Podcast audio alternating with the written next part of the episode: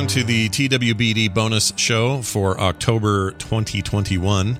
I'm Scott with Kristen, Kyle, and John, and we're here again to talk about There Will Be Dungeons and answer your questions for the month. Uh, thanks for your support, by the way. That's why this exists. And if you're getting this late, you're like, man, that was a long time to wait. Well, then join up on the website at There Will Be Dungeons, and you won't have to wait. You'll get it when we do it. All right, all that put to the side, let's throw it over to Kristen, who has our list of questions this week. Kristen? First question kicking it off today. While you may not have planned out this far, any thoughts on what's to come after the wrap up of the Wastes campaign? Oh, man. That's a good question. That is a good question. That no, I don't know if any of us have the answer to that. No, I, I don't. I mean, I think as a player, uh, you know, I would be open to a lot of things, but I think a lot of a lot of stuff is going to depend on, you know, how are we all feeling uh, when the Delvers arc ends? You know, is this going to be? Are they going to be characters we want to go back to? You know, how are we going to feel when the Waste campaign concludes? Are we going to want to change things up radically, or we want to go back to something familiar and we want to stick with D and D? Like it's a it's a real point where everything will be wrapped up and you know we could kind of do anything and i, I kind of feel open to a lot of ideas so i, I think it's going to be an exciting thing to figure out but we definitely haven't planned anything Yeah, and Kyle is the you know chief creative officer of whatever might come next, possibly. I mean, uh, you probably have ideas that are sort of stewing, right? You're just not sure when the trigger gets pulled on those ideas. Yeah, yeah. I mean, D and D fifth edition has been out for seven years too. So by the time we're done with Waste, who knows what that's going to look like? Oh, like, will weird. we see whispers of sixth edition by then? It, it, it's it's a long time, and a lot of uh, the audience are no, not necessarily this audience, but the consumers of D and D are kind of like, all right, what's next? What's next? You know, get let, hook us up. I've played everything. I've played all the classes. What do you got for me? And it, it does feel like something's on the horizon, perhaps in that way. Are there rumblings about six? I haven't heard much, but Yeah, in the previous editions, they basically went until everything broke, and then we're like, okay, I gotta fix it again, fix it. Let's re- refresh everything. And with fifth edition, they did a very good job not breaking anything. But your class decisions happen mainly at three, where you select your sort of specialization. And in that way, players get, you know, they don't have all these options and these other books they can buy to multi class later on. And it just means things can get stale for hardcore D&D players. yeah, I can see that. Well, who knows? I mean, that we- it's a that's a great question because obviously something something will come after, but what what we don't know. We don't know. A lot of story to to be- tell still on the two things we got going, so we'll see. Yeah, well, to be decided then. Uh, Yep. Did the DM intend to make the pile of poop ninja guy, Iron Monkey was it, the most OP character in There Will Be Dungeons history, based off the fact that feces contains so many pathogens that someone who can survive inside of it must have the strongest immune system ever? Yes. I did intend this, and this is an Easter egg of sorts for anyone who knows how monks work. So he was a level 10 monk, which means he had purity of body, which means he's immune to disease and poison. Hmm. Well, there look we at go. that Yeah, a very efficient answer. I didn't know he was a monk. Maybe you said so, and I just didn't. It never clicked. Well, he jumped out and went whoa, whoa, whoa, whoa with his fists. he was And- called and- Iron Monkey or something. yeah. Yeah, So, you know, I, I probably kind of figured it out if I'd have thought hard about it, but yeah. all the items in there were suggestive of the types of adventurers that had died and perhaps what their class had been. So, like, there was a shield and there was a quiver and all that sort of thing. So, Iron Monkey, being the survivor, was a level 10 monk, in which case, uh, Grinkeeper could have also survived in the pile of poo for two weeks. She did put feces on herself. It's true. And she survived that. God, that's so gross. I can't believe Yep. she did that. Anyway, next question. Do you try to make guest episodes around the guests and what strengths their characters have? Oh, I'm glad this is in here because we just had a guest today with Ben, and um, it didn't. We, all knew that there'd be some kind of throwback to the Waste campaign, but didn't know how. Was it going to be the actual character or whatever? So I would. That's a great question. I would ask the same thing of Kyle. Yeah, we talked about it uh, doing a chance thing. Uh, so when things are in the early part of the season, it's a lot more open because we're not as heavy on the story or trying to get to certain points.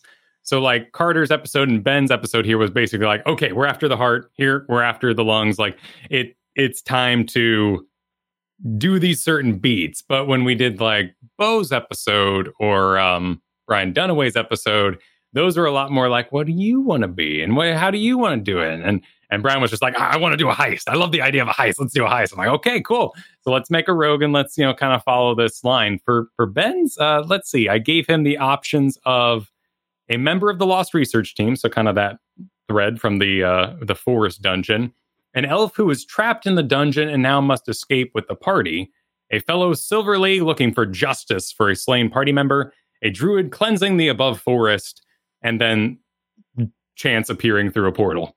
and then he went with the research team. Wow, that's cool. Yeah, the way the way guests are handled is always fascinating to me because you are changing up the the makeup of what we're doing. Uh, not fundamentally, but enough enough to just say, well, there's a new personality in the mix. So what does that do to the flow of things? Not just from a show standpoint, but just how the campaign goes and um, how they play their characters and maybe what their attitude toward role playing is. You know, all those all those things factor. Um, and to me, from the outside, looking on the inside of what a DM has to do, that seems hard, like a challenge for you. But maybe it isn't. You know, it's kind of like the the limitations make. I forgot the who said the quote, but limitations make better art. Um, it, it so it brings in more limitations, which means it's almost easier to decide what I'm going to do.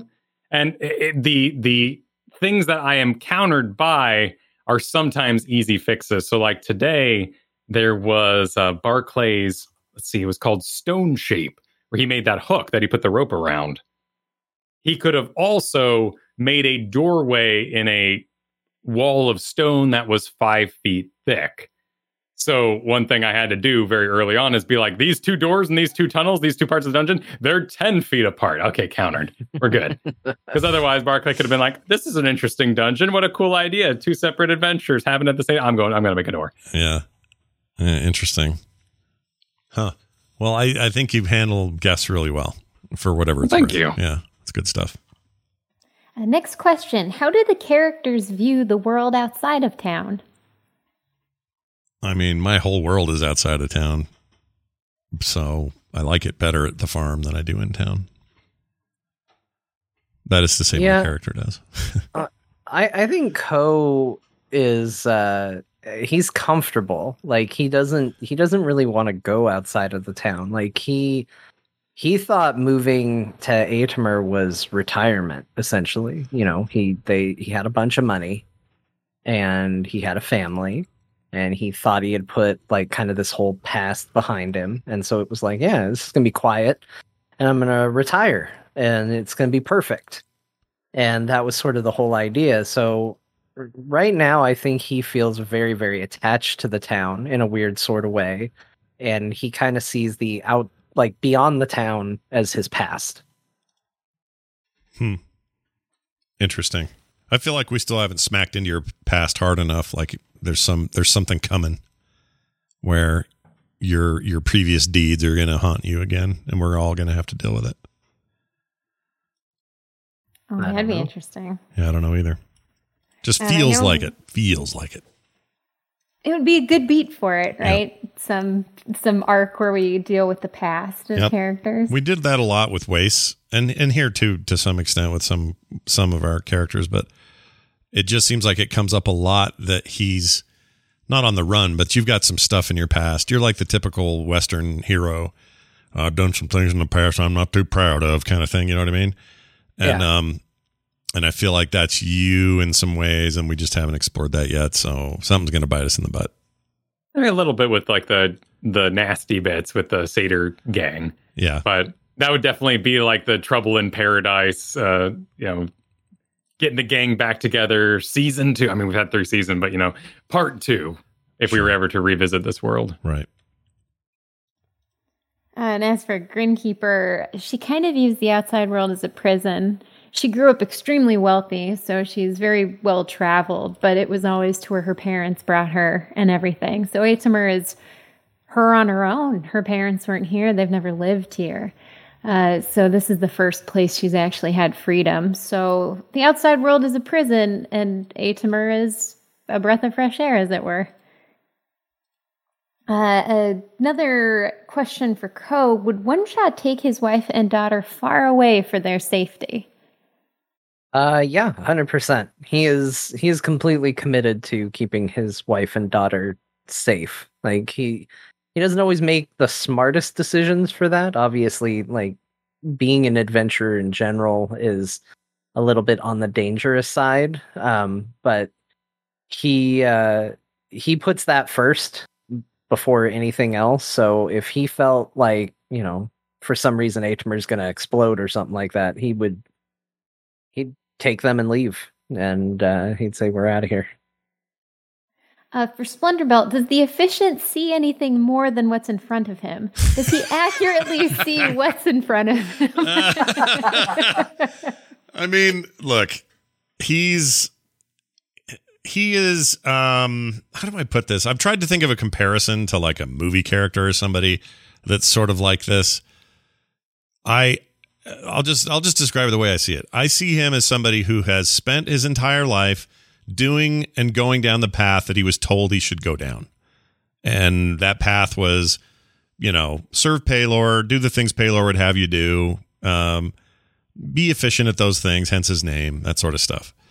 And I think he's at a point in his in his life where, you know, think of it as somebody who has like it's not like a crisis of faith, but you know, if you've got some a friend of yours who you know was super um ambitious or or or you know what we'll just we'll we'll make it religious because that's where kind of where he comes from. But let's say they were super religious for a really long time and really proud of their faith and they you know big believer in this and that and the other and then they have an experience or or uh, even if it's a slower decline of like oh wait maybe everything i thought was the case isn't the case. Maybe everything everyone taught me wasn't exactly what it really was and some of this is just people telling me what I need to hear, want to hear, or otherwise what they want me to hear. And he's he's kind of having that right now. So he's got the power, he's got the the favor of Pelor, unless you count some recent rolls. Uh, his guidance rolls have been shit. Uh, so I, I don't know if Pelor's looking all that all that happy down from wherever Pelor sits, but um, he's struggling with that a little bit while he sees something fundamental in this farm because it provides it actually does something that's really meaningful that you can prove and doesn't take just faith. So the proof is I, I harvest potatoes, you eat them, you survived because I was a food source for a, a poor person who who can only subsist on very little and therefore my discount potatoes saved your life. It sounds silly and, and, and basic, but that is his thinking is like this is a this is a an actionable thing I do where real difference can can be made. And i don't have to there's no faith involved. It's just do a thing grow a thing sell a thing eat the thing. And there's something very very basic and down to earth like that. It's like somebody who's a lawyer and gets disenchanted with being a lawyer and wants to go back and own a farm a sheep farm or something. Just get back to some really basic part of nature uh, where the work is just it is what it is. And there's no you know, there's no mumbo jumbo, and I think he's that's where he's at. Uh, for for for good or ill in terms of our story, I don't know, but his that's where his mind is, and so a lot of people see that as like, oh, he's disaffected with you know the faith side of it or whatever. Um, I mean, yeah, yeah, he kind of is, and he doesn't know where he wants all that to go, so he's not really letting go of all of that yet, but he is suffering some of the effects of of the questioning of it and the the prioritization of other things in his life as as some lucky rolls, a little bit of RNG, but also story story beats like you know Ben coming in with huge devotion to his deity and kind of a big smile on his dumb turtle face, uh, super stoked about everything his god tells him to do, and and I'm over here kind of going, or me as in Splendorbelt, it's just like, well, I don't know if it's all that great, and also why is your god so great? And maybe mine's not all everyone was cracked up to be and gosh dang it i wish i could just grow some potatoes. Like there's just there's there's that thing about him that i've had a lot of fun exploring and i think some people see it as short-sightedness or whatever but he's just not he is not your typical cleric. I guess that's probably the the summation of what i'm trying to say.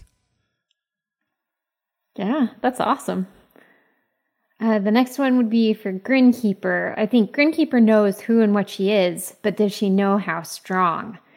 Uh, that's kind of been tied in with her being stupid, right? Because if you look at the base stats of paladins, there, if you kind of min max it as you're, you know, quote unquote supposed to, to really kind of get the most out of your character, um, damage wise and everything. Um, intelligence and wisdom are just bottom of the barrel. Throw those things aside. Don't even care about them. So that implies that they're pretty stupid uh, but that's kind of where the charm is and where that strength remains checked because they have enough faith in themselves that they know they're strong enough to overcome these challenges, no matter how strong they are, right? Or how dire things are seeming. But you really kind of have to be a little uh, naive in a sense, whether that's a choice you make or you actually are that naive.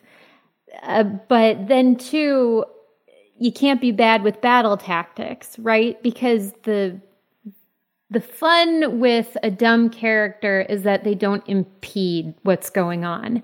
They say dumb things, they can act dumb, maybe they do some stupid stuff like they're loud when they're not supposed to be, but ultimately what they do doesn't actually put anybody in danger so yeah so that's been fun so she knows she's that strong and she knows she can accomplish all these things but actually like sitting down and realizing how much power she has she has no idea it's, to her it's just oh cool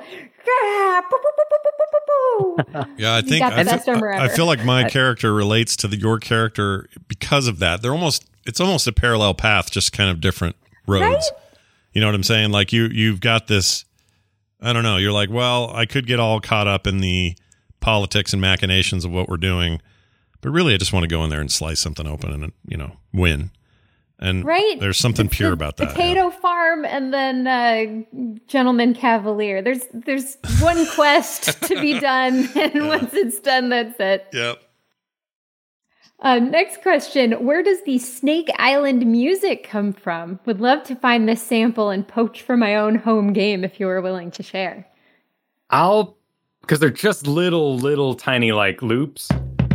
So I'll just throw it in the, I'll throw it in the Discord okay. under, let's do, um, uh, uh, well, I'll, I'll, do it in the in the spoilers. I'll put the files in there. It's it's like free drum beats from the internet. Yeah, so yeah. they don't have a, a real Googleable name in that way. Yeah. No, that's really effective though. And I thought today is like you you having something at hand for like when the bridge makes a noise or those those pressure plates make a you know make a shift or whatever. That was it. Really adds to things. It used to be basically like you or, or or Bo or whoever's got a story point, if I'm like, oh, he just mentioned this thing and I know I've got a clip for that, so I'm going to find that real quick. And I'm pretty good at getting what I need when I need it. But having that as a as a additional uh, thing that's happening, and you know where the story's headed, so you know when that beat needs to play or when those sounds from the pressure plates need to happen or whatever. Uh, it really adds to things. I like it a lot. I'm. I mean, it's a it's a it's a fun surprise too because I get to do something that you guys aren't prepared for or play a sound like the rats. Yeah. That even alerting you in any way to play that noise would just be spoilerific and get your brain going because you can't help a meta game, Right. So, but uh, you also play some wicked tracks. You were doing there's like this like western song that you were playing during the Splendor Belt vision that was like really capturing. Oh yeah, I can't remember what I chose, but I remember at the time going, "Oh, this is perfect for this," and I don't I don't even remember which one I used, but but yeah, like it's it is really fun to try to find the things that match what we're up to. Um, and Kyle doing these bits that he's doing from where he is, and the fact that we can have it all funneled through and sound good is has been a nice treat. It's been good. All right. Uh, how long will Splendor Belt be able to hold off the Snake Man from searching for his queen? and why is he procrastinating? well, it's going to be as quick as I can get home. Um, how it affects the, you know Kyle's plans, I I don't know, but I need. I, am feeling very motivated. The character's feeling very motivated right now. Um, he feels, along with what I was saying earlier about kind of his mindset, he feels like his his ambitions and his lack of clerical focus has put him in a position of ill repute, even though it was just a fake dream forced on him by a spell. Uh, it really stuck with him, and he's not going to let that one lie. So, you know, he's going to do. You know what day is it, boy? Why it's Christmas Day. He's gonna have the. He's gonna really try to have an Ebenezer Scrooge turnaround uh, based on that. You know, based on that experience. So soon, I guess, as soon as I can, you know, physically get there, we're gonna deal with it. Uh, and this would be two episodes ago for the party, especially Splendorbelt made several rolls that seemed to avoid a planned combat. How would the combat have furthered the story, and what was the monster in the ooze? It's maybe three episodes ago now? Yeah, this was the the heart chamber. So uh Splendorbelt sensed that there was evil in the slime, and he saw the the the spine swim by. So those were known as bone claws and they were the things that they fought inside of the bathhouse except for there was three of them now. And they were living inside the slime pools but when the slime got lowered they were forced deeper in there. But what actually happened was grinkeeper cast daylight on the boat's bow and they can't stand the daylight so they didn't attack her while she was submerged however should splendorbelt Carter, who was playing Goggles Granny, or Ko have fallen in in their respective areas, they would have been attacked by the bone claws. So what happened is, as the slime descended down, the boat was still alit with daylight, and so daylight then bathed the entire area. So the worst thing that could have happened would have been that y'all messed up the pressure plate and the sort of Indiana Jones moment of getting the urn off the pedestal which would have caused all the slime to rise again. Since the boat has descended to the bottom, it would have been completely covered by slime, putting out the light. And then you all would have been submerged in there with three bone claws swimming around. Oh, oh. that would have been bad. And swimming would have meant like lots of disadvantage and other stuff, right? Like that would have been bad. Yeah, you all would have been swimming. They're of course very apt in there in their home environment, pulling you down. Uh, breathing like takes minutes to run out of breath takes minutes in D and D, so drowning really isn't an issue. But you know, being attacked in total darkness, uh, you know, it, it could have been tough. Hmm. That's interesting. Oh, yeah, those skins scared the hell out of me. Big giant spines floating around. That was effed up. That was pretty creepy. Yeah. I like it. Uh, for Kyle, any chance we'll see some drow soon? Yes. uh, take yeah, that as a yes. That sounds like yes. I, I, I think it was the last um I think it was the last bonus show we got into, but uh basically the the underground civilization, both the Kalazar's faction and the Dolbluth are are drow. It's just that I love uh Hellboy's drow. And I think that if you were underground, you would be all pale white and ghostly. And normal drow are all dristish and kind of weird these days. So I adapted them. But essentially, these ancient elves, yeah, they're drow, but without the spider uh, queen business going on. Is that where the inspiration for those? Um, they even have a similar name in Skyrim. What are those called? Are they yeah, the Draugr. Draugr. Draugr. Yeah, yeah, yeah, yeah. Draugr. Same idea, that, right? Sort of. That's actually. A, I think that's actually like a Norse thing. Oh, like, is it? Okay. I don't. I don't think they're zombies necessarily, but they're they're a thing, and they're not just Skyrim. They're some something else. Um, I've never really researched them much. Okay. Yeah, our our our mutual friend Builder Duran did a really amazing cosplay of one of those things, and it's still one of the best he's ever done. But I, every time I hear Drow, I go, "Oh, wait, is it like his?" But then Draugr, Draugr, oh, yeah. So maybe there's no connection at all. I made it up in my head. Uh, next question Is this the final season of the Delvers? And also, I was wondering if anyone else wants to be a DM. I know John has done some one offs, but I don't think Scott or Kristen have yet. Oh, hell no. I mean, I not that I would never want to in my life. I don't. It's not that I don't ever want to in my life, but I really respect that job, and I think it's a lot harder than anyone gives it credit for.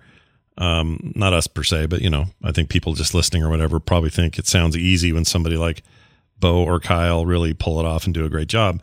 I also think John's one offs were also amazing, and maybe I'm just I don't know. Maybe I'm underselling what I could be capable of, but I don't know, dude. I'd need some like off air practice of running one of those.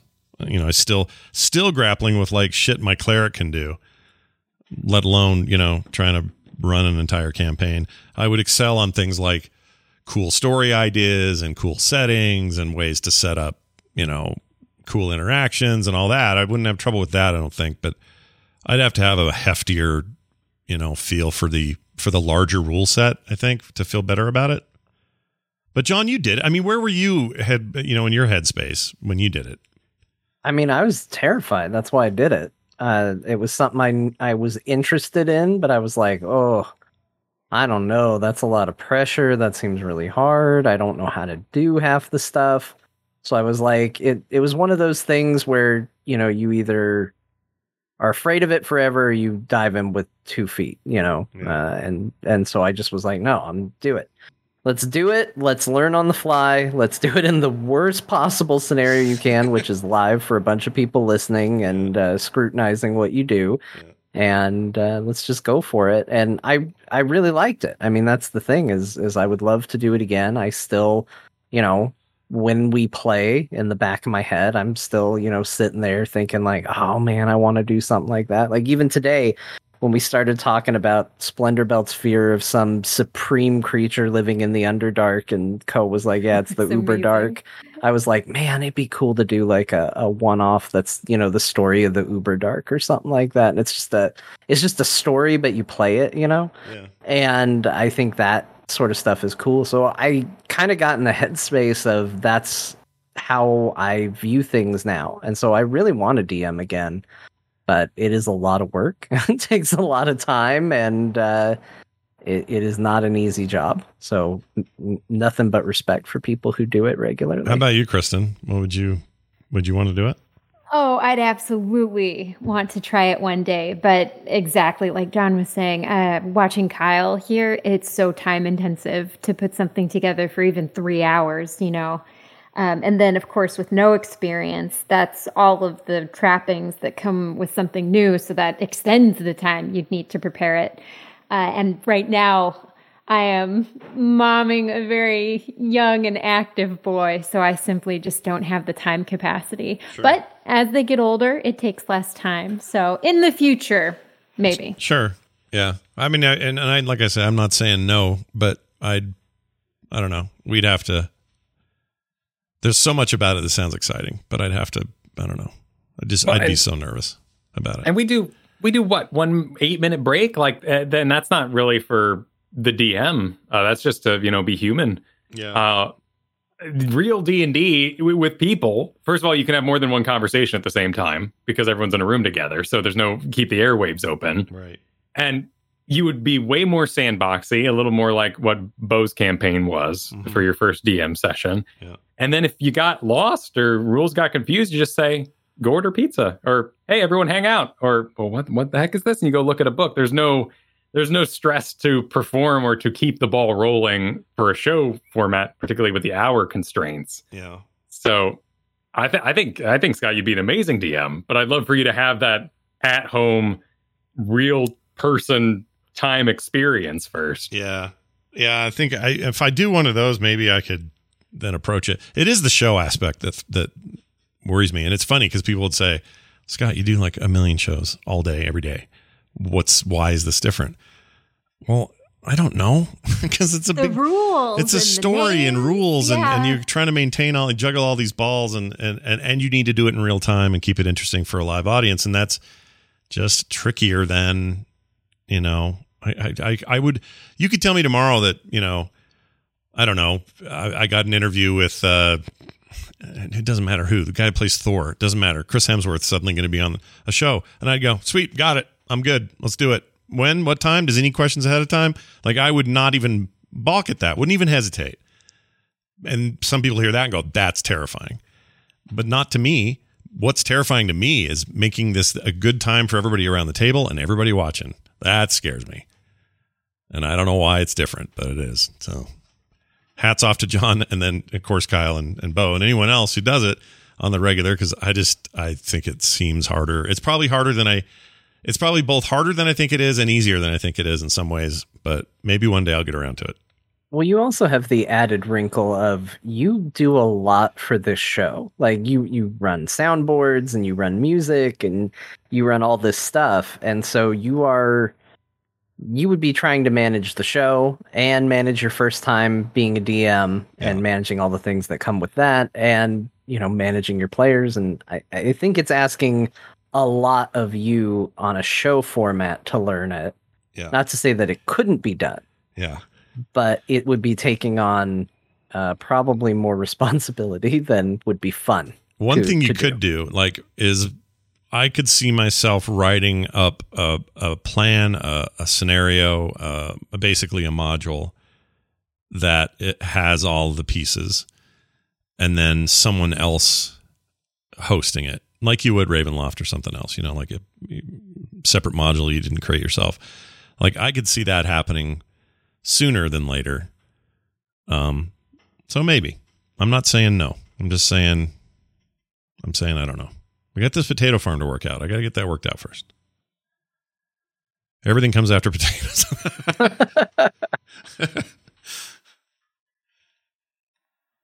All right. Do we have time for one more yeah, question? Yeah, we can do one more. Cool. I started listening in spring 2019 and finally caught up just in time to watch the Delvers season two finale live. So many questions, but I'll stick to this one for now.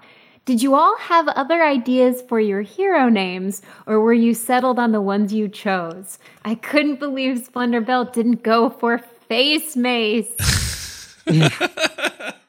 what, like our our new names, like the like John's one like shot and all efficient, that? Yeah, yeah, yeah. I mean, I um, no, efficient sounded right to me for whatever reason. I don't know. It just sounded right, and one shot has proved to be right.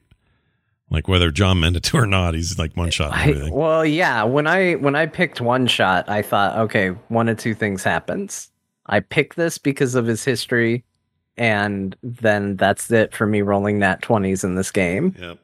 Or it goes the other way, and I live up to the name, and it becomes predictive, and it becomes this, you know, like, oh man, how do you know? Badass, you know, kind of thing and uh, but I did not have a plan. Like going in, I was probably going to go with um, Kyle suggested a bunch of stuff, and I think some of the stuff Kyle suggested, you know, through the other characters, uh, was stuff that I was thinking. I was thinking along those lines, you know, like Nightblade or you know Psyblade or you know stuff like that. Yeah. Um, the ones that I had written down, uh, the day of the show, uh, I'm just looking at my notes here. Um, I had Ko the Cutlass, uh, or just calling him Cutlass because you know his weapons don't leave a mark. Um, I wrote. Oh, na- Cutlass, yeah. yeah. yeah. I was like, oh, it's like a, it's a like good... a pirate weapon is what I thought you meant there for a second, like the Cutlass, yeah. you know. I had Forger, which was based on his history, but he doesn't do it a whole lot, so it didn't make a lot of sense. Um, I also wrote natural, but I don't think that was actually a nickname. I don't know why I wrote that down. Go but, the natural. Yeah, I, I don't know, the, but uh, you should. I don't know done, why that's on there. You should have done the what was the second one? The um. Oh, you just forger? said it. Yeah, the forger. You should have done that because that's always fun in town when a when you get stopped by you know the authorities. They ask who you are. Oh, I'm Co okay. the forger. That, yeah. that, that usually Can I see your paperwork? I'm yeah. the forger. Yeah, I'm Are the forger. Believe it? Uh, yeah, it's like uh, my name's criminal. yeah, my name is uh, my name is criminal. don't stereotype me. I would appreciate it. Uh, I also had Cutlass End. Like there was a lot of stuff like that. Cutlass. Uh, I think Bloodless was one of them. Like it was a lot of stuff dealing with the nature of his psychic blades not leaving a, a wound. And then um, I don't know what inspired it, but I was just like, well, you know, the, we run this campaign, you know, Kyle's always said we run this campaign like a series of one shots. And I thought naming him one shot because he's killed so many things just with a single strike was a very clever nod to this campaign and also to how he plays. And then it ended up being really predictive and kind of the perfect name for him. Yeah. How about Grinkeeper?